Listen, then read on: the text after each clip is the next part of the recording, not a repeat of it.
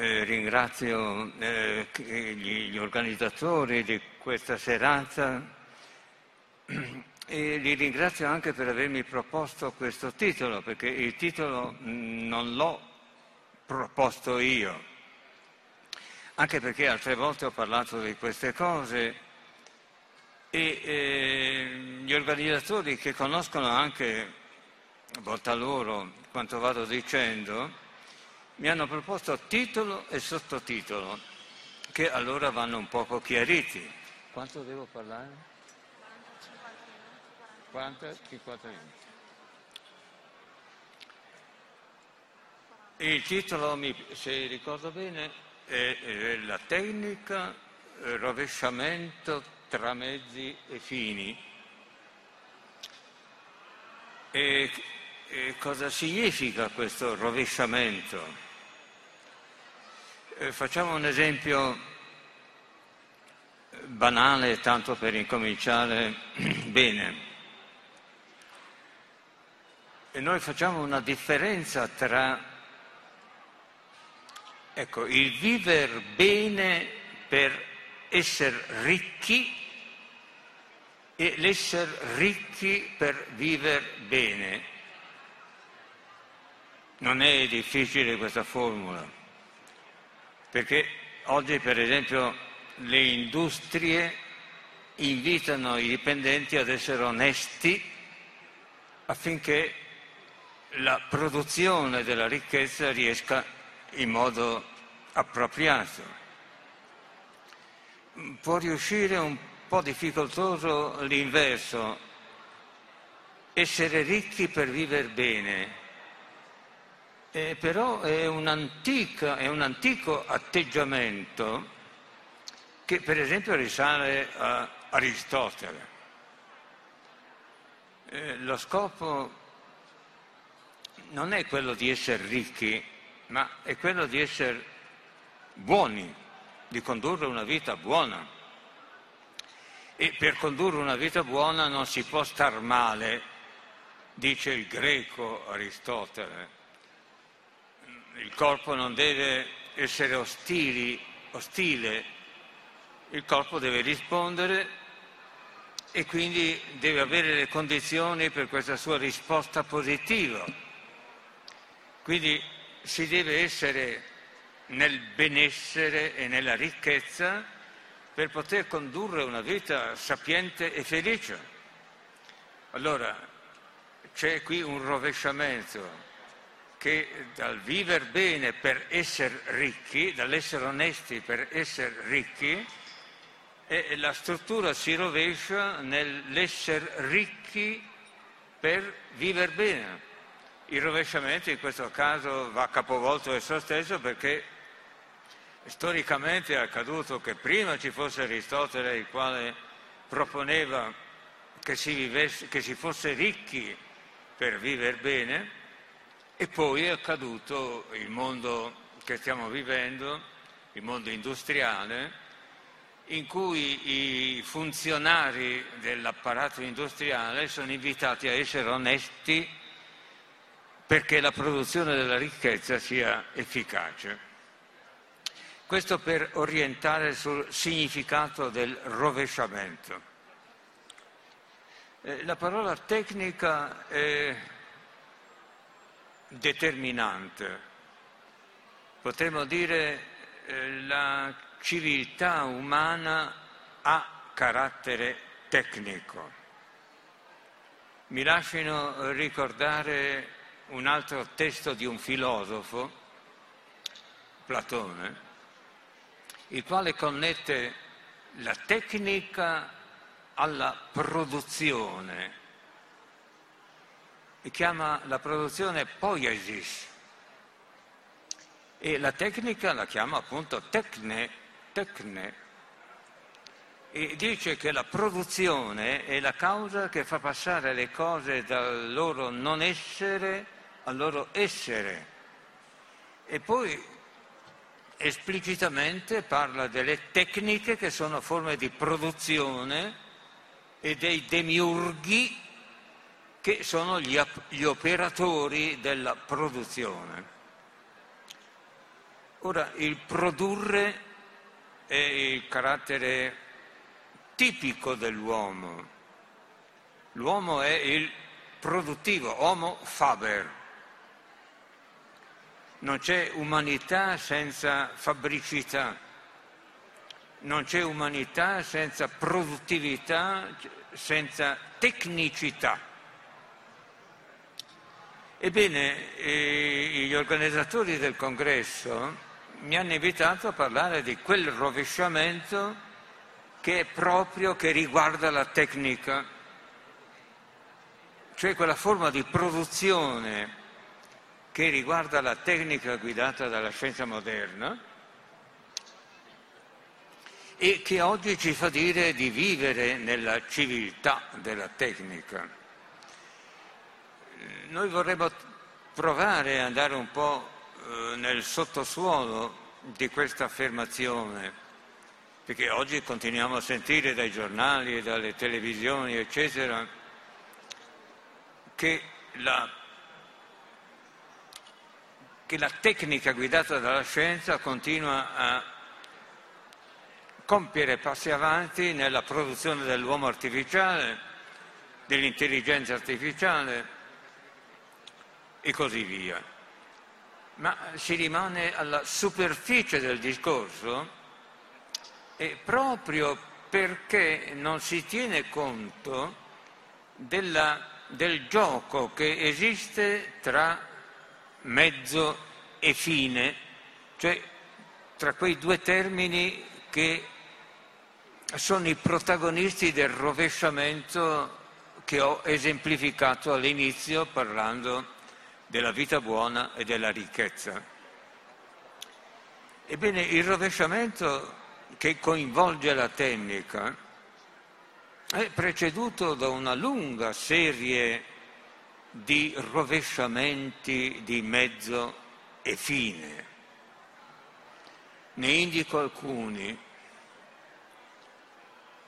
Inizialmente l'uomo ha a che fare col demonico e col divino. Ma come ha a che fare?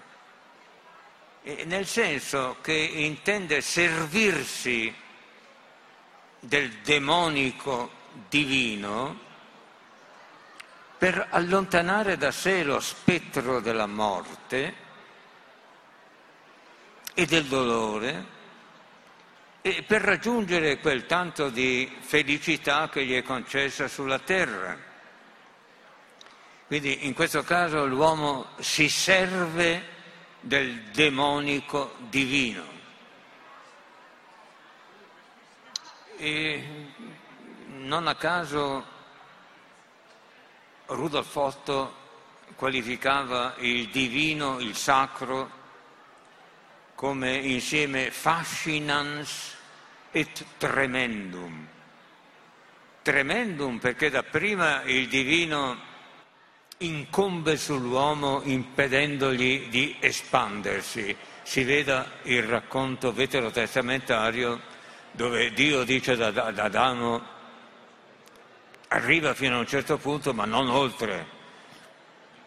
Non tentare di impossessarti della conoscenza e della forma suprema di conoscenza che è quella del bene e del male. Quindi c'è una iniziale tensione, una iniziale ostilità tra il divino e l'umano. Poi l'uomo, dopo tentativi come quelli per esempio di Adamo, che fallisce nel suo tentativo di essere come Dio, eritis sicut di, dice il serpente, dopo tentativi falliti, eh, l'uomo riesce a farsi largo nella legislazione demonico-divina e a servirsi di ciò che si trova davanti, essendosi fatto largo e quindi avendo per così dire spezzato la barriera del divino e avendo dinanzi i frammenti di questa barriera che sono il cielo, la terra, l'acqua, il cibo. Si serve, dopo l'ostilità iniziale, si serve del divino. Allora, Dio, servitore dell'uomo. E l'uomo dice a Dio, salvami. Ma poi eh, l'uomo si accorge che un Dio che è mezzo, un mezzo, uno strumento nelle mani dell'uomo, è inevitabilmente un Dio debole. L'uomo è debole, ha bisogno di essere salvato, quindi il mezzo che l'uomo, ripeto, tiene in mano per salvarsi, proprio in quanto tenuto in mano dall'uomo, è un mezzo debole. E allora c'è questo rovesciamento, che è il passaggio dal salvami al sia fatta la tua volontà. Finché tu sei il Salvatore nelle mie mani e mi servi, sei debole. E allora rinuncio ad essere lo scopo, il mio benessere, la mia felicità, rinuncio ad essere lo scopo e tu diventi lo scopo, la tua volontà divenga lo scopo. E questo è un esempio di rovesciamento di mezzo e fine. Dapprima, ripeto, il Dio è nelle mani dell'uomo, poi Dio diventa lo scopo dell'uomo, sia fatta la tua volontà. Ma i rovesciamenti si affollano. Eh, ne indicherò qualcuno, quelli che mi vengono in mente in questo momento.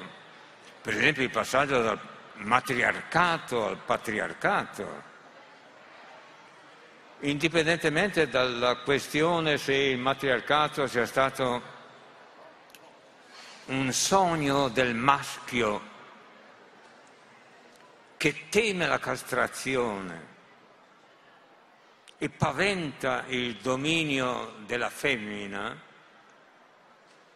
e secondo alcuni questo non è un evento storico ma è il sogno e l'incubo del maschio, D'altra parte c'è eh, tutta quella corrente che risale a Bachofen, per la quale il matriarcato è un evento storico dove vige il comunismo, dove la donna è vista come un essere straordinario perché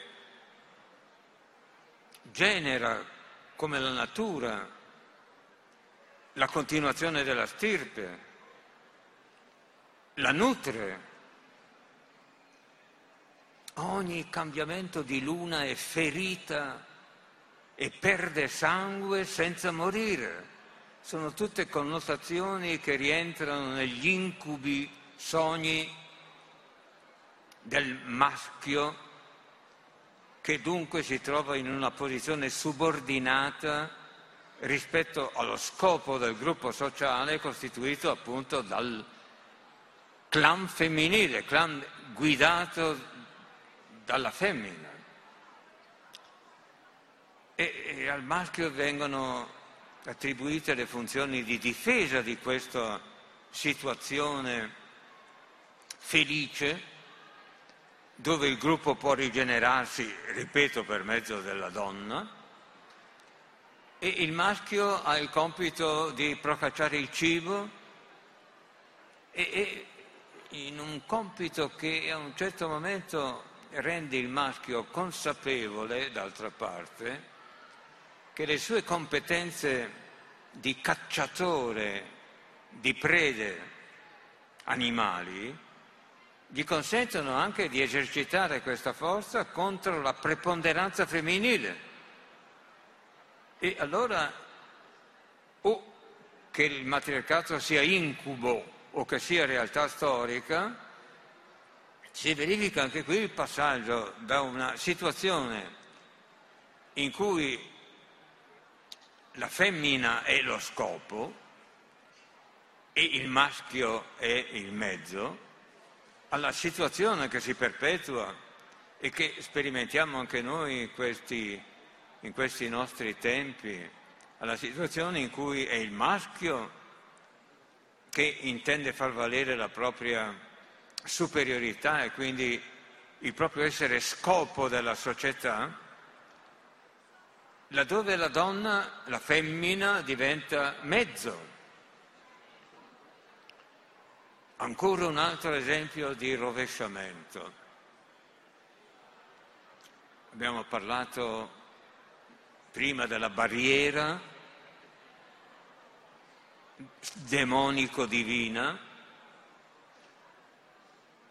che costituisce il centro del mito, il tempo del mito. Ma a un certo momento accade quello che non esito, anche se qualcuno può restare stupito o scandalizzato, non esito a chiamare l'evento più importante della storia dell'uomo, cioè l'esigenza che la situazione decisiva dell'uomo, cioè la lotta contro la morte, sia affrontata non sulla base di un sapere mitico, ma sulla base di un sapere che sa come stanno le cose. Questo sapere è stato chiamato a un certo momento filosofia, è diventato poi sapere critico, è diventato poi scienza, la filosofia è rimasta in vita a suo modo, ma insomma un atteggiamento, ripeto, che non vuole che la lotta contro la morte sia gestita dall'invenzione mitica. In un primo tempo il eh, sapere filosofico veritativo assume la verità dunque come mezzo per essere felici. Per essere felici non basta il senso mitico dell'universo, Occorre la verità, la verità incontrovertibile, la verità della scienza. Il pensiero filosofico la scienza la chiama epistema. Occorre un sapere incontrovertibile. Per essere felici bisogna essere sapienti. Mi viene in mente un verso dell'Agamennone di Eschilo, dove si dice che il dolore deve essere cacciato, il dolore che rende folli, axos matan, axos è il dolore, il dolore che rende folli, e quindi il dolore che conduce alla morte innanzitutto, deve essere cacciato, dice testualmente il coro dell'Agamennone, il dolore che rende folli deve essere cacciato dalla mente con verità, etetimos. Noi diciamo etimo, l'etimo è la verità della parola. Allora, la verità è il mezzo per essere felici.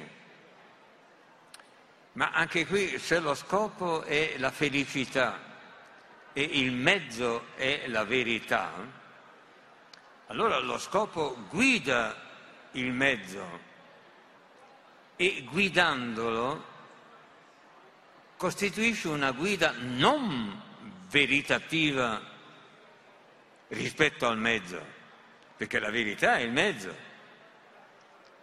E, in questa direzione ci rendiamo conto come da capo Aristotele abbia potuto dire che lo scopo è la verità e che si deve essere felici per essere nella verità, che è il pandan di quanto dicevo prima in esordio, in quell'esempio in cui dicevo che si deve essere ricchi per essere onesti, già che la verità è in circolo con la vita buona, con la vita onesta. Ecco anche qui il rovesciamento di mezzo e fine. La verità che da prima e mezzo poi diventa scopo. Analogamente al Dio che prima che era mezzo nelle mani dell'uomo diventa ciò la cui volontà deve essere fatta, sia fatta la tua volontà. E visto che abbiamo citato Aristotele, citiamo un altro esempio di rovesciamento che questa volta anticipa addirittura Marx. Marx è un profondo aristotelico. L'avranno sentito dire anche in questa sede, è tutt'altro che un cane morto, così come Marx diceva di Hegel che non era affatto un cane morto. E Aristotele parla della crematistica, crematistica. È una parola che viene dalla parola greca crema, che vuol dire ricchezza. E Marx assorbe questo insegnamento aristotelico. Aristotele si riferisce a coloro che usano il denaro non per godere, ma per avere più denaro. Qui lo scopo non è più il godimento in, per mezzo del denaro, ma lo scopo diventa l'incremento del denaro. Marx dirà appunto ma riferendosi a una situazione storica più circostanziata di quella a cui poteva riferirsi Aristotele. Marx dirà appunto, si passa e si riferisce soprattutto al periodo feudale rispetto al periodo della rivoluzione industriale capitalistica. Si passa da un tempo in cui il denaro è merce, mm, pardon, il denaro è mezzo dello scambio di merci, io ti do del grano, tu mi dai della stoffa. E per non scomodare troppo il nostro rapporto, cioè se tu sei lontano e io sono lontano da te, per evitare eh, le scomodità e i pericoli del viaggio, ecco che si usa il denaro come mezzo che assicura ai due di poter ricevere l'equivalente di quello che ha dato. E allora si passa dal, dal periodo in cui il denaro serve come merce, mm, pardon, serve come mezzo per lo scambio di merci, al periodo in cui il denaro inizialmente investito si serve della merce per ottenere una maggior quantità di denaro. Anche qui dunque il denaro da mezzo diventa scopo, la merce da scopo diventa mezzo. E potremmo continuare questa esemplificazione. Ma eh, non lasciamo da parte quest'ulteriore esempio che riguarda l'arte e che mi pare che sia un tema frequentato in questo, in questo convegno, in questo festival.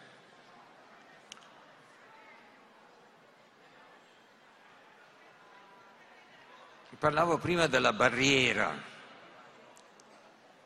che del Dio inizialmente ostile e poi utile all'uomo, che poi diventa lo scopo. c'è una nuova alleanza, anche la parola nuova alleanza, l'espressione nuova alleanza allude a una precedente ostilità. Si provi a riflettere cosa vuol dire nuova alleanza dell'uomo con Dio, eh, vuol dire che prima non c'era l'alleanza e l'assenza dell'alleanza vuol dire scontro. Il Vecchio Testamento è molto chiaro in proposito della ostilità che si produce tra Dio e l'uomo dopo il peccato dell'uomo. Ma quando si arriva a una sorta di equilibrio tra il Dio che è sì arretrato, ma che come dicevamo prima è pur sempre fascinans, è utile in quanto terra, cielo, cibo, acqua, e allora l'uomo celebra questa alleanza nella festa. È una parola straordinaria perché festa alla stessa, risale alla stessa radice, tanto per ritornare a un esempio che prima abbiamo fatto, la stessa radice di femmina. La femmina è il festivo e questo fa pensare a un carattere matriar- inizialmente e soprattutto matriarcale della festa arcaica. Festa, la radice fese, che viene scritta D-H-E, festa alla stessa radice di femmina, o di più, alla stessa radice di Felix, felice. E il greco per indicare la mammella, la fonte del nutrimento, usa la parola che risale alla stessa radice, zelè. E potremmo continuare. Nella festa c'è il momento del riparo, la celebrazione del riparo contro la morte. Nella festa l'uomo si solleva al di sopra della propria vita, si identifica all'immagine festiva e identificandosi si sente al di sopra degli eventi terrificanti, più o meno terrificanti del suo vivere. Ecco, la festa contiene tutto ciò Teniamo presente che mi ero proposto di arrivare a parlare, a accennare all'arte. La festa contiene tutto ciò che poi nella diaspora degli elementi festivi diventerà ciò che chiamiamo arte, poesia, scienza, filosofia, eccetera. E la festa cos'è eh, se non l'unità in cui tutti questi elementi fanno un tutt'uno. C'è il canto, c'è la danza, ci sono i fuochi notturni, la festa è soprattutto notturna, che stabiliscono delle architetture nella oscurità della notte. Ma poi c'è anche una, sapi- una sapienza, cioè il mito che ricorda il rapporto col divino festa, danza, canto, poesia, cioè il modo in cui si parla del mito, la cadenza che si dà alla sapienza, sculture, architetture. Ecco, poi questi elementi, eh, ho parlato di diaspora, si scindono e si separano e entrano in conflitto tra di loro.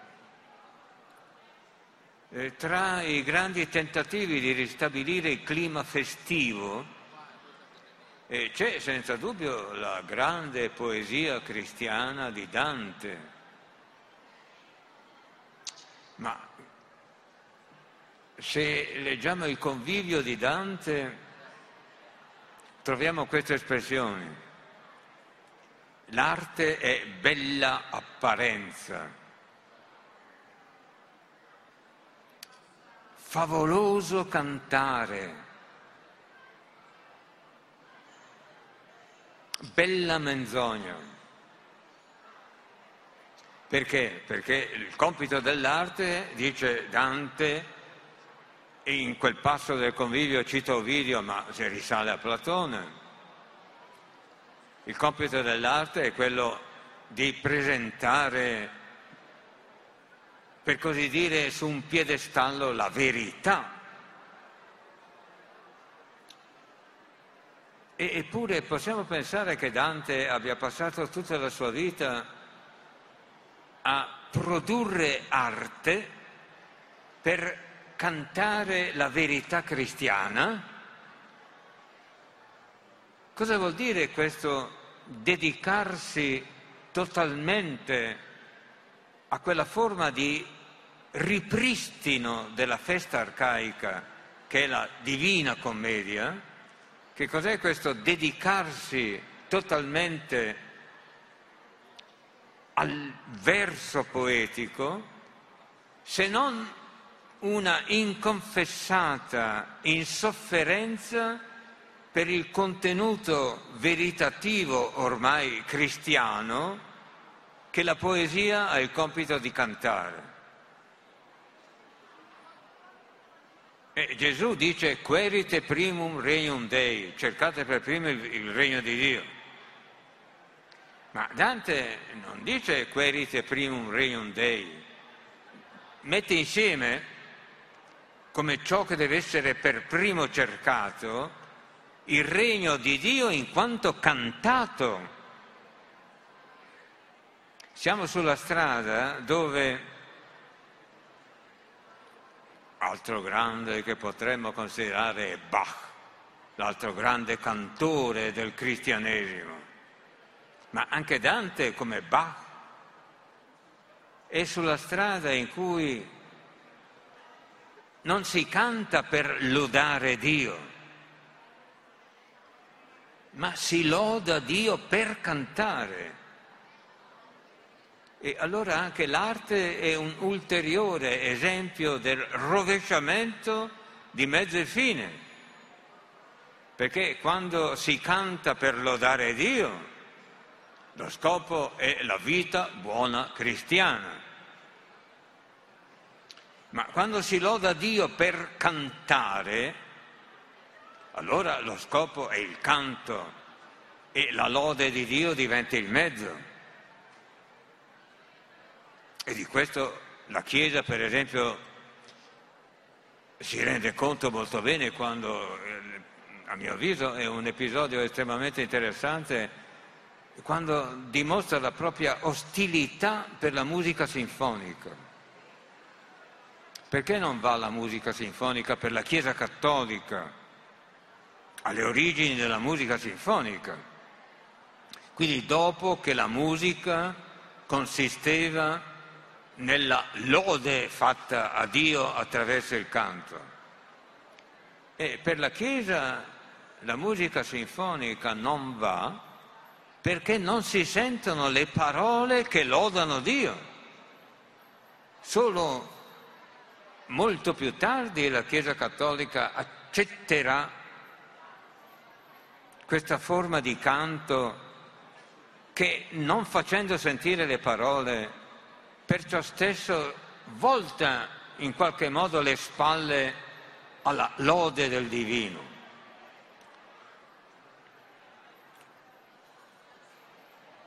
Ebbene, eh, potremmo continuare in questa esemplificazione del rovesciamento di mezzo scopo, ma anche e soprattutto la tecnica è coinvolta in questo rovesciamento, la tecnica moderna. La tecnica moderna, cioè quella non generica che incomincia da quando l'uomo riesce a far arretrare la barriera demonico-divina, ma quella che incomincia quando il saper fare si unisce alla scienza moderna.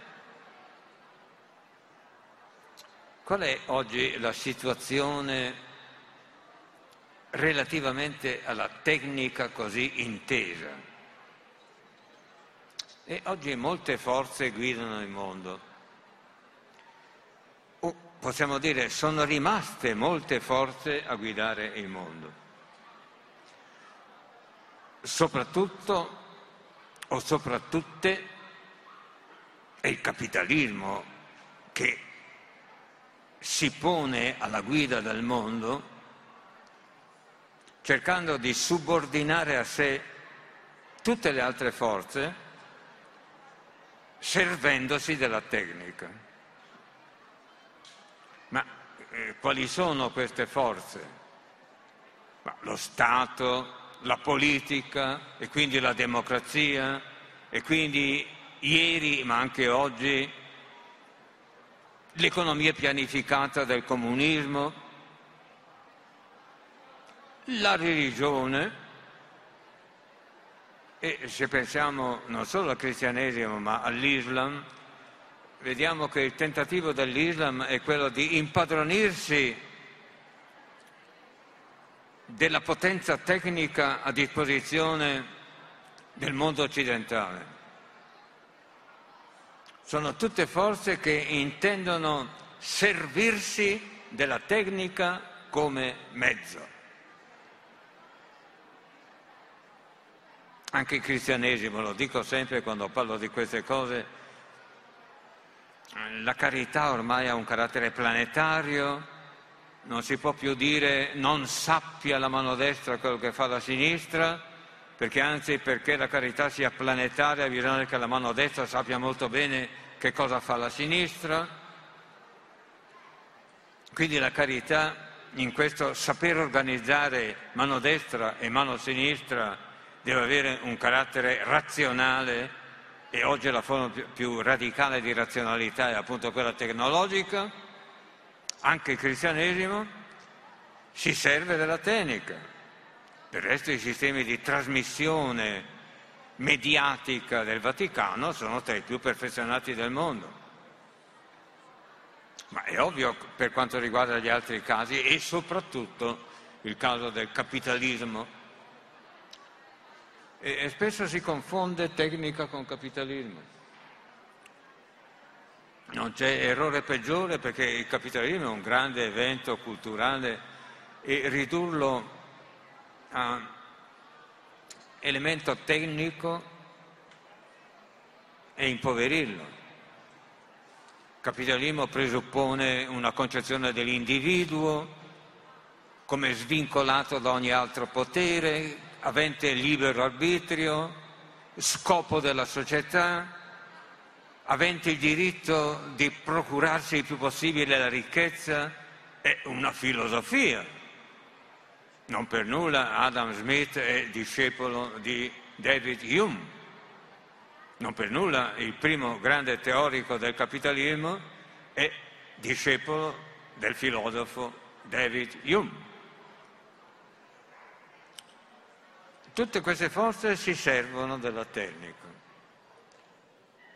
E allora eh, bisogna che eh, chiarisca un punto decisivo nel nostro discorso, che posso riassumere con questa formula sperando, che, di, sperando di farmi capire. Un'azione è quello che essa è solo in quanto ha lo scopo che essa ha. Uno prende l'automobile per andare a respirare aria buona, questa è un'azione, ma è un'azione che si configura in relazione alla volontà di respirare aria buona in montagna. Quindi la volontà di respirare aria buona in montagna è lo scopo che determina il configurarsi del modo in cui costui guida la propria macchina che è cosa del tutto diversa dal voler andare in montagna per avere il piacere di guidare la propria macchina. Là lo scopo è il voler respirare aria buona, il mezzo è guidare la macchina. Qui lo scopo è voler guidare la macchina e il mezzo è andare in un certo posto dove si respira aria buona. Ripeto la formula che ci interessa. Se si cambia lo scopo di un'azione, quell'azione non è più quella che è.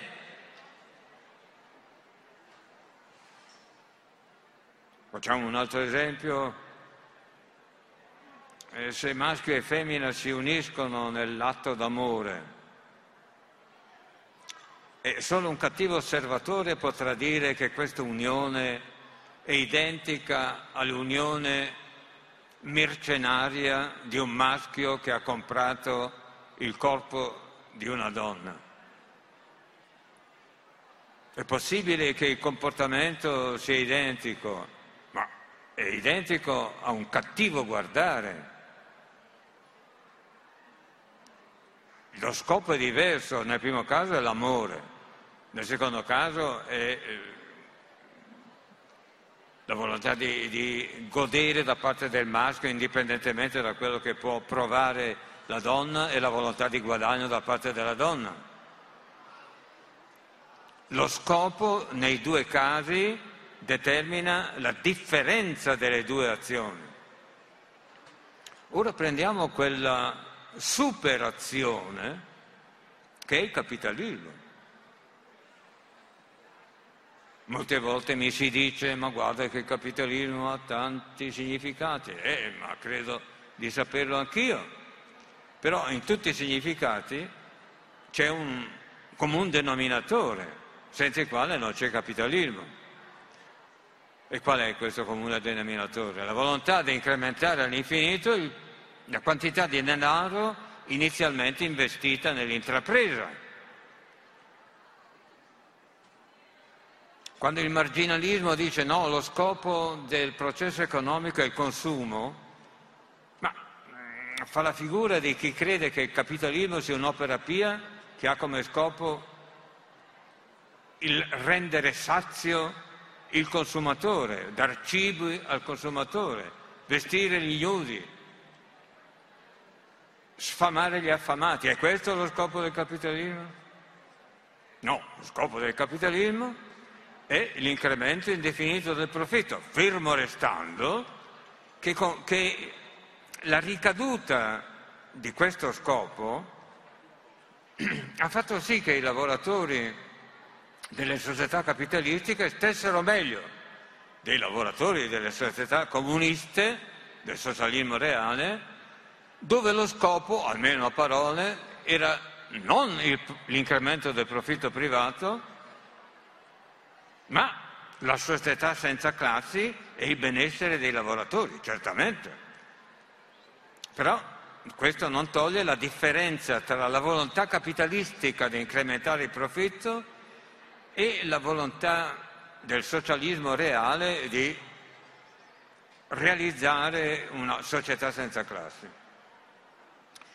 Allora, se ci ricordiamo gli esempi che ho fatto prima a proposito del, dell'unione sessuale, dell'andare in montagna, a proposito del capitalismo che vuole servirsi della tecnica, dobbiamo dire, se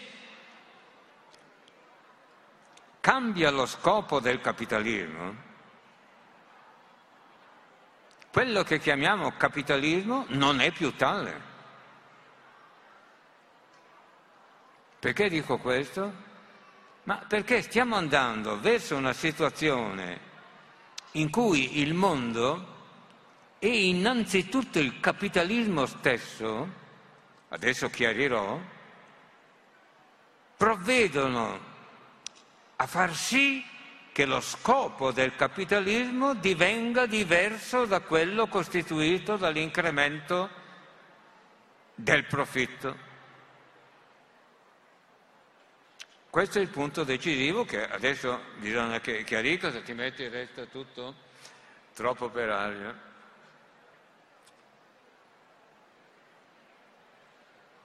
mm, queste forze in conflitto che si servono tutte della tecnica sono appunto tra di loro in conflitto. Meglio, queste forze che si servono della tecnica sono tutte tra di loro in conflitto. Faccio un esempio.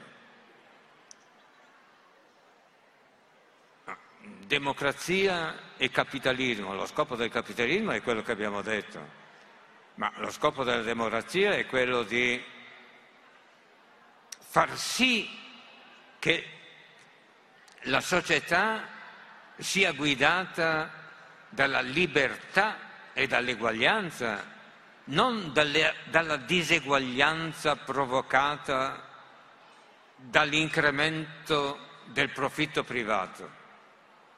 E mi lasciano dire tra parentesi che eh, se qualcuno avesse l'impressione che qui si stia facendo un discorso paramarxista, mm, neanche per sogno.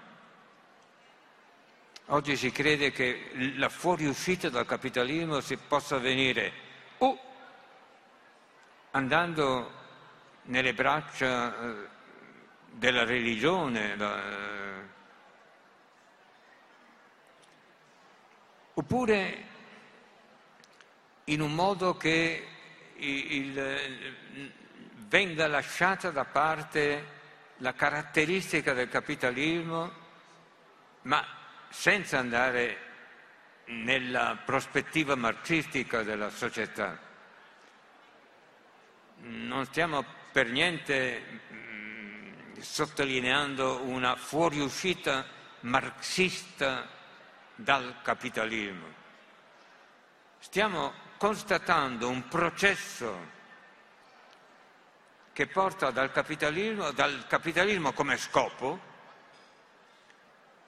proce- e, e, come scopo che si serve della tecnica come mezzo, a un processo in cui la tecnica si serve del capitalismo come mezzo. Dicevo che le forze che si servono del capitalismo sono tra di loro in conflitto e stavo incominciando a dire eh, la democrazia è in conflitto col capitalismo ma anche con la Chiesa la Chiesa ammonisce la democrazia procedurale, cioè quella che si affida al, alle elezioni che devono stabilire che cos'è legge in base alle decisioni della maggioranza. La Chiesa ammonisce, la Chiesa cattolica ammonisce una democrazia che sia libertà senza verità. Ma la democrazia procedurale che oggi noi frequentiamo è proprio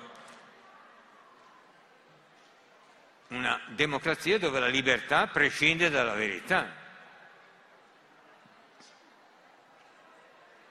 È verità, chiamiamo verità il parere della maggioranza, ma eh, la verità dell'antico significato che prima abbiamo toccato non ha più nulla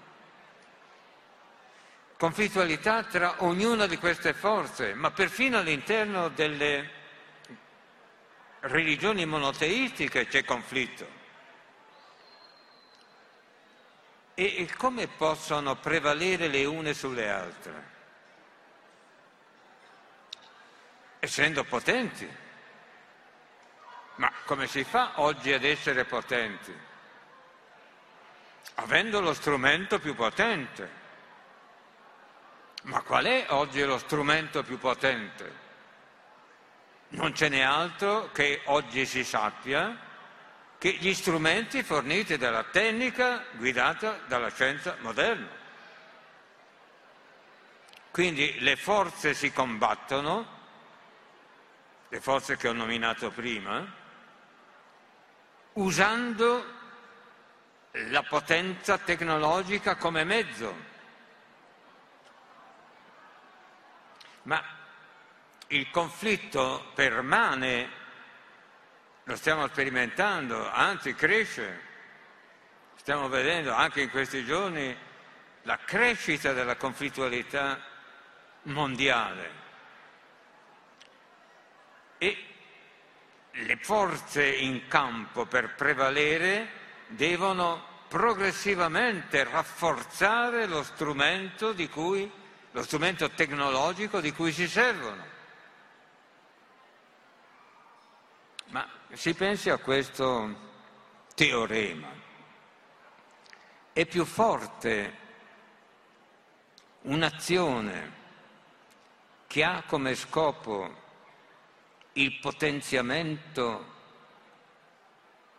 del proprio strumento o è più forte una forza che oltre ad avere come scopo il potenziamento del proprio strumento ha un altro scopo, per esempio il profitto privato. È la prima ad essere più potente.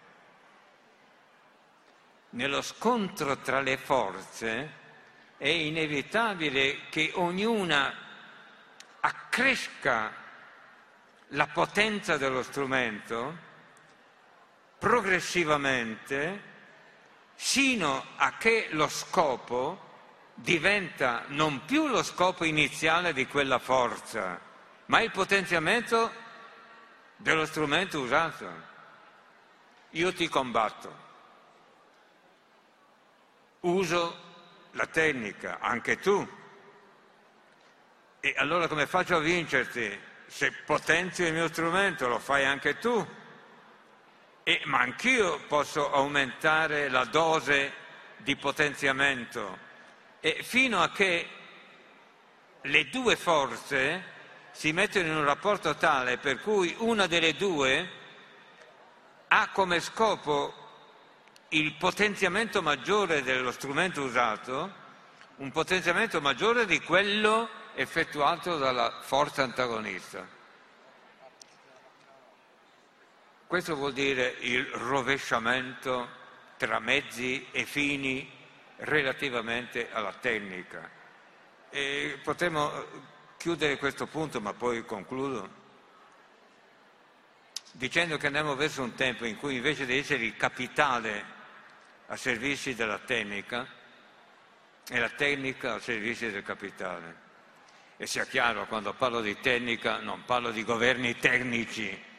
I, te- i governi tecnici sono tecniche al servizio del capitale, quindi tecniche come mezzo. I governi tecnici sono vagiti rispetto alla tecnica che sta profilandosi e che non è che io stia consigliando, suggerendo, prospettando. Il sottoscritto sta constatando un processo che si sta svolgendo così come un fiume sta andando dalla montagna al mare.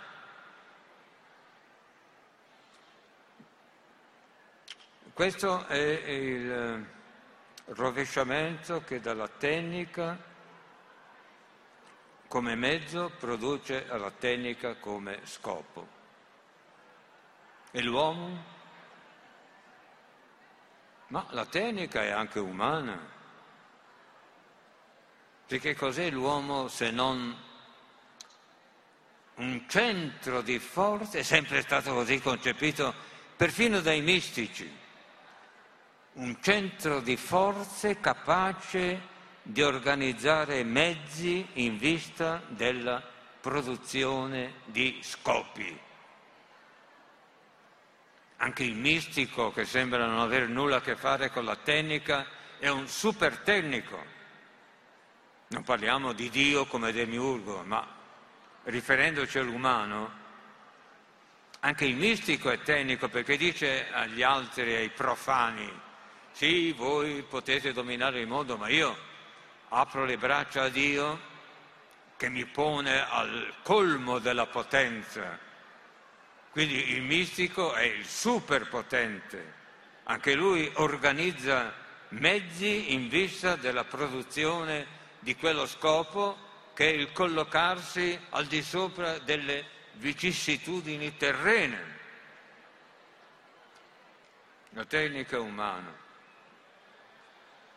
Però E mi spiace non, non aver avuto prima la preveggenza di aver preparato questa conclusione che può sembrare un rovesciamento del tavolo di gioco. Anche la tecnica è un tempo limitato nella storia dell'uomo è destinata al dominio, ma non ha l'ultima parola. Questo non vuol dire che si possa adottare nella tecnica quel debole, fiacco atteggiamento di critica che sentiamo spesso dalle anime belle, le quali criticano la tecnica per la sua antiumanità. E... Ma no, la tecnica in quanto volontà di incrementare all'infinito la propria potenza, eredita l'atteggiamento religioso, l'autentico atteggiamento religioso è quello che dice quello che mi presentate come Dio non è Dio, Dio è di più.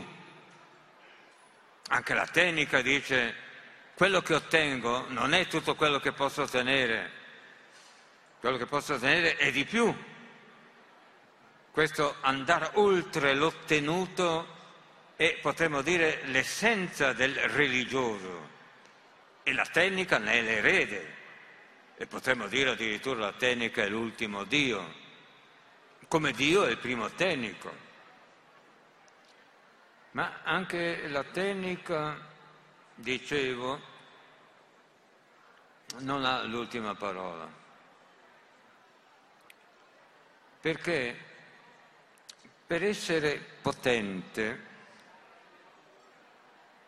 ha dovuto rinunciare alla verità. Questo è un punto sul quale invito eh, quelli che eh, stanno in colloquio col sottoscritto a riflettere. Eh, la volontà di potenza può riuscire solo se abbandona la verità.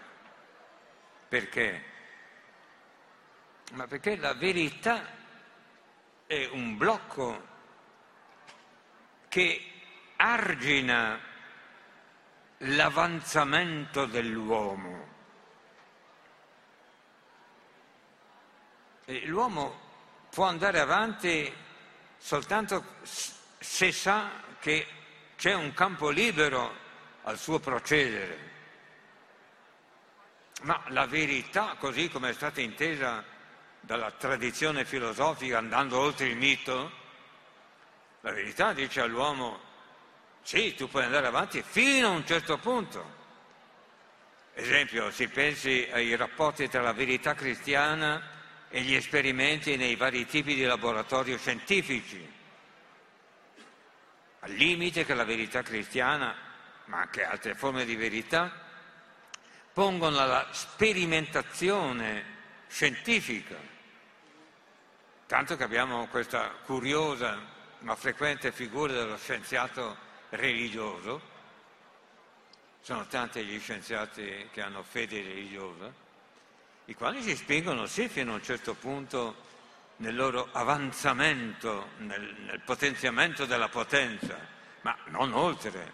Perché? Ma perché la verità in cui credono è il limite che impedisce loro di procedere.